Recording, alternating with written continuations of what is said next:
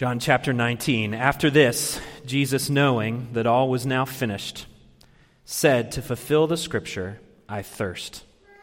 And a jar full of sour wine stood there. So they put a sponge full of the sour wine on a hyssop branch and held it to his mouth.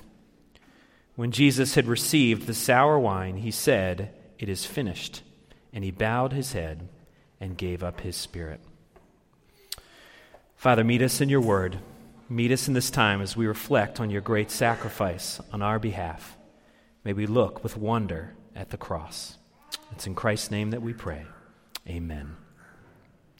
Many of you know that uh, over the past few years, uh, I've been teaching um, a world religions class at uh, a couple of different universities. And uh, every, every year, every semester, uh, about halfway through the semester, sometimes towards the end of the semester, I have a student that approaches me who wants to ask a question but doesn't quite know how to ask the question. And usually I try to let them know that it's okay to ask the question, and they say very simply, How do you pick? How do you know, out of all of these great religions, which one to pick and to center your life around? And I see this often as a great opportunity to share a little bit about my story and where I've placed my faith. And what I often say to them is, well, I've chosen to believe the Christian story, and I believe that it is the truest of all stories. And they look at me and they say, Why? How do you know? Out of all the great religions, why this one? And I said, Christianity alone talks about a Savior, a God, who came in flesh to dwell among his people who allowed himself to be, rest, er, to be arrested, to be beaten, mocked, and executed, and rose from the dead on the third day. Christianity alone has the uniqueness of any story that is out there, and because of that, it is the truest of all stories and the most powerful of all stories. And it is that story that we most intensely recognize this unique weekend of the year. I have to confess that I also am a, a bundle of contradictions when it comes to life.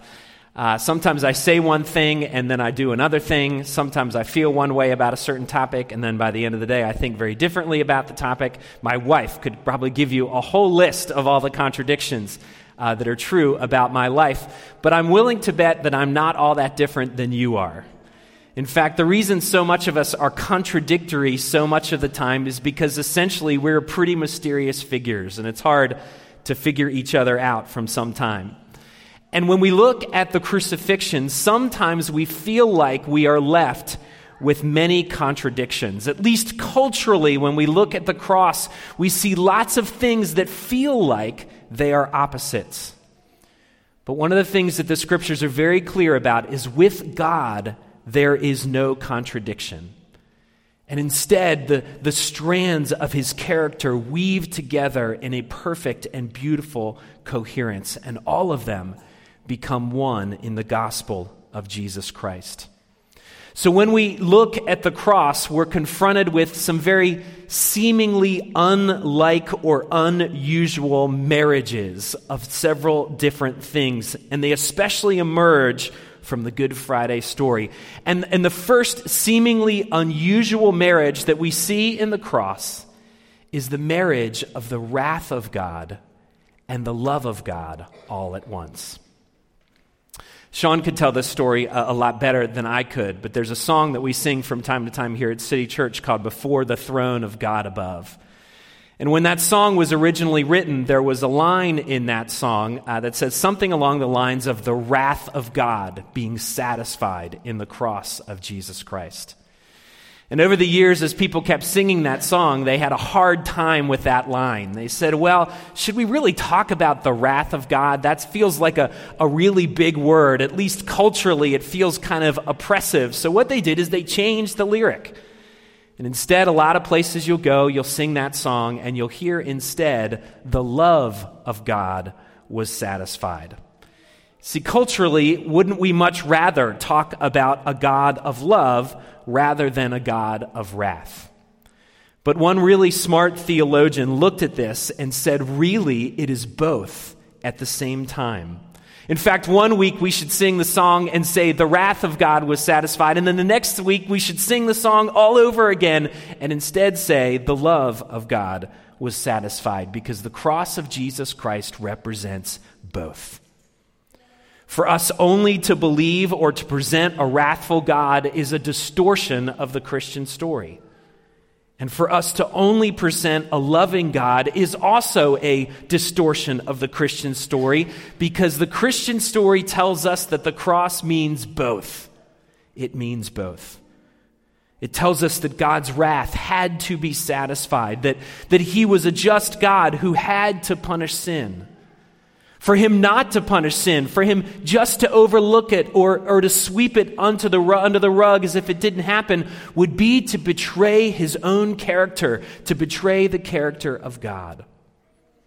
But instead, one commentator said this the only path to save others was to refuse to save himself.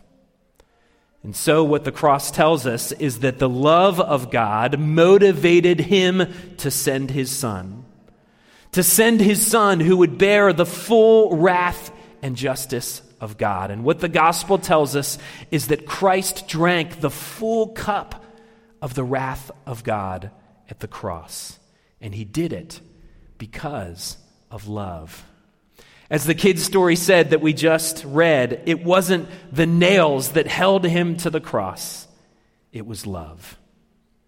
Hebrews tells us, for the joy that was set before him, Jesus endured the cross, enduring the wrath of God, so that he could establish a loving relationship with you and I. Wrath and love married together at the cross of Christ.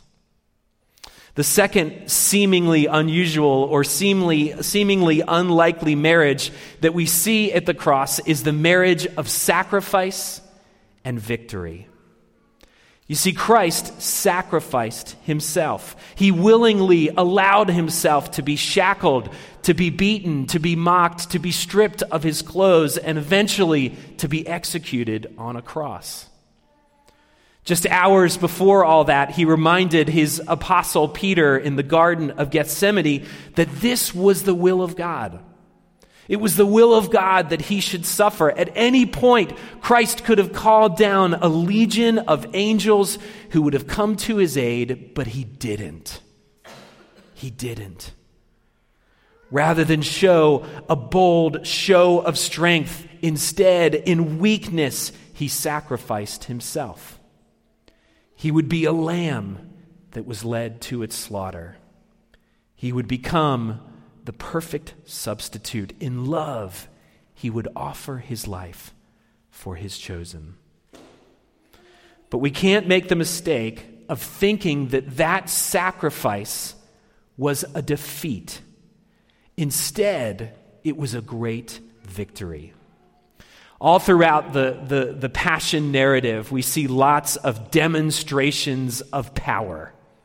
We see the Jews who had conspired and arrested Jesus, and, and they tried to wield whatever power they had to bring Jesus to his end. The Romans demonstrated their power throughout the Passion narrative. In fact, they were the most powerful empire in the ancient world. And this, this process of crucifixion was meant to demonstrate their own power and their own authority. In fact, crucifixion, many historians have come to the conclusion, was the most brutal way to execute a criminal ever devised. And it was created to send a message do not defy the power of the Roman Empire. But spiritually, even, even in the spiritual realm, this may have appeared to be a defeat as well. Had Satan and, and the darkness finally won? Had the grip of sin really won at the end of the day? Had all these years of miracles and teachings and followings, had they all been wasted now that Christ had died? Had the Jews, had the Romans, had the forces of darkness, had they all won because Jesus now lays in a tomb? But what most did not understand, especially that day, what most did not understand is that that sacrifice was in and of itself the victory. It was the victory against the power of sin and death. The power of sin and death had been broken. See, Jesus' greatest victory was not against the Jews, it was not against the Romans, it was against the power of sin and its dominion and reach and oppression in each and every one of our lives. See, on that Friday, victory was declared in weakness and in sacrifice. On that Friday, victory was declared over sin. And just days later, on Sunday, victory would be declared over death itself.